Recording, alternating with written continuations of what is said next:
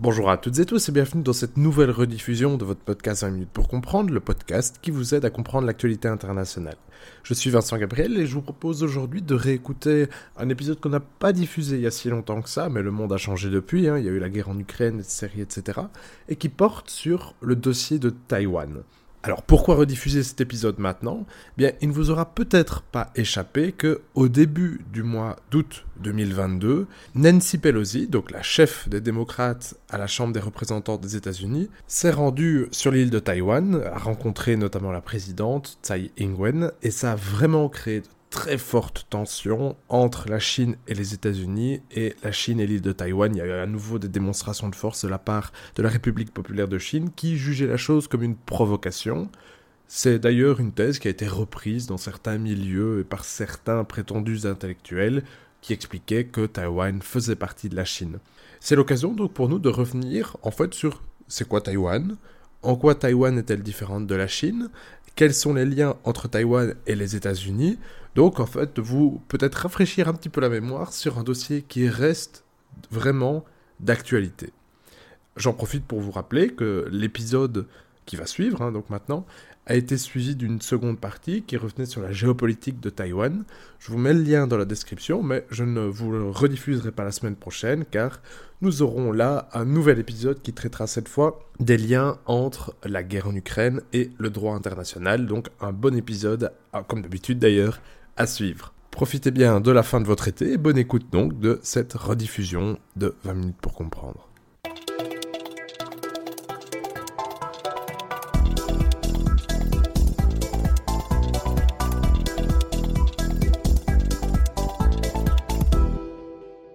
« 180 km. C'est peut-être la distance la plus tendue de la géopolitique mondiale contemporaine avec la ligne de démarcation entre les deux Corées probablement. Il s'agit de la distance qui sépare la Chine continentale de l'île de Taïwan, à la hauteur donc du détroit de Taïwan. Mais d'où vient cette séparation et quels sont les enjeux qu'elle pose aujourd'hui encore, à un point tel qu'à la fin de l'année dernière, en 2021, The Economist titrait Taïwan, l'endroit le plus dangereux du monde. Eh bien, il faut comme toujours remonter dans l'histoire, plonger dans ses complexités, et savoir d'abord que des sources chinoises documentent l'existence de Taïwan depuis au moins le IIIe siècle avant la naissance du Christ. Toutefois, ce n'est véritablement qu'au XVIIe siècle que cette île va entrer en quelque sorte dans notre histoire. Elle est alors peuplée d'indigènes, donc, avec quelques visites de pêcheurs ou de brigands et de pirates chinois, sans plus. À partir de 1630, l'île qu'on appelle alors l'île de Formose, ça vient du portugais Formosa, qui signifie simplement belle, parce que si vous regardez sur Google, vous verrez qu'en effet, les paysages sont magnifiques. En 1630 donc, l'île est conquise, colonisée par les Hollandais. Quelques années plus tard, en 1644 pour être précis, a lieu la première émigration chinoise, c'est-à-dire que des Chinois traversent en masse le détroit de Formose et rejoignent l'île, qui va donc être sinisé pour une première fois. Alors le contexte de cette émigration est celle d'une guerre civile, vous verrez que on en reparlera.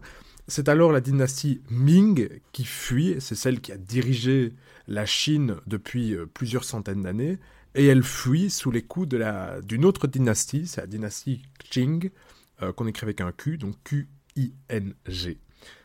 Alors, euh, donc ces Ming vont conquérir l'île et euh, s'en rendre maître une première fois euh, dans les années 1660, mais ça ne va pas durer, puisque 20 ans plus tard, les Qing reconquièrent l'île de Formose et chassent donc définitivement les Ming. C'est le début de l'unification entre Taïwan et la Chine continentale. Cette unification va marquer l'île puisqu'elle durera près de 200 ans. En effet, ce n'est qu'à la fin du XIXe siècle, dans le contexte de la première guerre sino-japonaise, qui oppose donc l'empire Qing au Japon, que l'île va changer de maître. Cela va se faire à travers le traité de Shimonoseki, qui est signé en 1895 et qui marque, entérine, la victoire du Japon, qui obtient donc l'île de Taïwan, l'île de Formose. C'est le début d'une colonisation qui sera difficile, mais qui est complexe. En effet, elle s'accompagne de politiques de ségrégation, mais aussi d'industrialisation et de modernisation. ce qu'il faut surtout comprendre, c'est qu'étant placé dans le giron japonais, bien l'île va être marquée par la culture, l'influence japonaise, ce qui va surtout influencer l'identité, si on peut déjà parler de ça, taïwanaise. En tout cas, les populations qui vivent sur l'île vont avoir une influence, un monde culturel et politique distinct des populations qui vivent en Chine continentale. Pendant la Deuxième Guerre mondiale, Taïwan occupe un rôle stratégique central. Donc elle est située proche de la Chine, qui est l'ennemi du Japon pendant donc cette Deuxième Guerre mondiale. Elle sert donc en quelque sorte de porte-avions géographique euh, gigantesque qui permet de frapper le territoire chinois tout en assurant un contrôle sur les Philippines. Toutefois, c'est aussi à ce moment que, tout comme en Corée d'ailleurs, les Japonais vont prendre les femmes taïwanaises et les transformer de force en femmes de réconfort, un euphémisme euh, ignoble qui désigne en fait des prostituées de force. En 1943 a lieu la déclaration du Caire. Chiang Kai-shek, qui est alors considéré comme l'autorité de la Chine continentale, est reconnu par Franklin Roosevelt et Winston Churchill, qui promettent tous deux que tous les territoires colonisés par le Japon et qui devraient appartenir à la Chine seront rendus à celle-ci à la fin de la Seconde Guerre mondiale, une fois la défaite japonaise obtenue. En gros, on confie donc, à ce moment-là, on promet que la Chine continentale récupérera l'île de Taïwan qu'elle a perdue depuis 1895.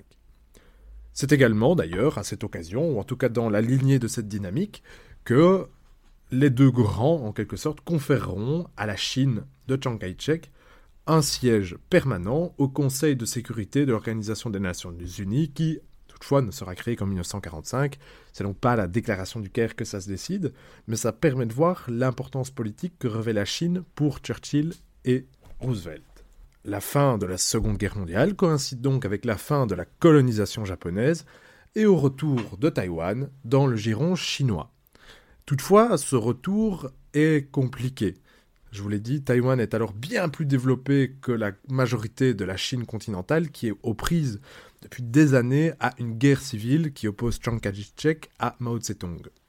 Stephen Phillips, un historien qui a notamment écrit Tug of War, The Story of Taiwan, donc euh, l'histoire de Taïwan, explique qu'entre 1895 et 1945, donc pendant cette fourchette de 50 ans, Taïwan a tellement changé, été marqué par tellement de dynamiques singulières, et ce dans tous ses aspects, que la rétrocession vers la Chine, en fait, bah, ça crée une nouvelle relation, plus que de restaurer la précédente.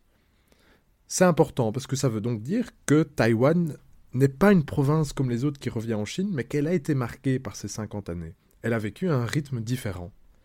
Ce qu'on peut dire sur le régime de Chiang Kai-shek à Taïwan, c'est que, en réalité, pour les Taïwanais, on troque un colonisateur par un autre. En effet, c'est pas du tout une démocratie qui s'installe alors à Taïwan, mais un régime dur marqué par des campagnes de répression sévères. Alors, je ne fais ici que le mentionner rapidement, mais je, je viens de vous le dire, la Chine est alors toujours aux prises d'une guerre civile, et en fait cette guerre civile, elle est finalement remportée par Mao Tse-tung en 1949, qui proclame la République populaire de Chine, et qui force en quelque sorte Chiang Kai-shek à quitter la Chine continentale, à traverser le détroit de Taïwan pour trouver refuge sur l'île. Et on ne peut pas dire que ça fasse plaisir aux Taïwanais, puisque je vous l'ai dit, ceux-ci subissent un régime déjà dur dans lequel ils n'ont pas la possibilité de contribuer à leur gouvernance, à leur destin politique. De plus, le retour et l'installation du régime du Kuomintang, donc de Chiang Kai-shek, sur l'île de Taïwan, marque vraiment un durcissement de ce régime. C'est le début d'une dictature militaire qui durera plus de 30 ans, notamment marquée par un état d'urgence permanent, parce qu'en fait, pour le Kuomintang, l'objectif reste de reconquérir la Chine continentale. On est donc toujours en état de guerre. De leur côté, c'est ici que cette histoire devient géopolitique, les États-Unis voient d'un mauvais œil cette perte de l'Asie de l'Est et pensent, la considèrent comme perdue. Toutefois, Chiang Kai-shek résiste, il s'accroche, il reste à Taïwan avec son siège au Conseil de sécurité. Dans les années 70, tout change. Alors que Taïwan devient l'un des tigres asiatiques et donc que économiquement l'île rayonne, c'est la République populaire de Chine qui va désormais occuper le, siège permanent à l'ONU qui était jusqu'alors donc accordé à Taïwan. Mais les années 70 marquent également l'île parce que c'est la mort de Chiang Kai-shek. Alors on ne peut pas dire que ça marque le début de la démocratisation, mais que tout doucement, mais vraiment progressivement, le régime va s'assouplir. Mais la date, évidemment, qu'il faut retenir, le phénomène le plus important que normalement les fans de ce podcast connaissent, c'est évidemment le rapprochement entre la Chine continentale et les États-Unis de Richard Nixon. À ce sujet-là, je vous conseille évidemment l'écoute de la grande série que nous avions réalisée en compagnie de Simon Desplanques. Le lien sur la politique étrangère de Richard Nixon est euh, dans la description de cet épisode, et vous pourrez donc comprendre les raisons qui ont poussé le président des États-Unis à se rapprocher du régime communiste. Ce n'est toutefois pas la fin des relations américano-taïwanaises, puisqu'en 1979 est signé le Taiwan Relations Act, qui permet aux États-Unis de fournir l'île en armes et qui est en quelque sorte l'encre, le point d'attache, euh, la base, la pierre angulaire de la politique américaine à l'égard de Taïwan. Il s'agit d'un jeu d'équilibre, d'une zone grise nourrie volontairement. En gros, ben, les États-Unis se déclarent pas forcément contre la politique d'une seule Chine, c'est-à-dire que la Chine continentale rêve toujours de reconquérir l'île de Taïwan et donc d'unifier la Chine. De leur côté, ben, les États-Unis continuent de fournir l'île en armes, de contribuer à sa défense, de la considérer comme une priorité, sans véritablement clarifier ce qu'il ferait en cas de guerre. C'est cette question qui sera vraiment au cœur de l'entretien que nous aurons la semaine prochaine avec Nicolas Regaud. Que faut-il désormais savoir en gros sur Taïwan? C'est que vous avez donc une île qui s'est démocratisée à partir des années 90 véritablement, qui n'est séparée que par une centaine de kilomètres avec la Chine, qui déclare ouvertement vouloir rattacher cette île à son régime politique communiste, et les États-Unis qui sont en rivalité ouverte avec la Chine et en soutien complexe vis-à-vis de l'île de Taïwan. Vous comprenez, un sac de nœuds un peu compliqué, dont nous verrons notamment les implications géostratégiques et géopolitiques, mais aussi le rôle et les implications pour l'Union européenne. Merci de votre écoute et très belle journée. Au revoir.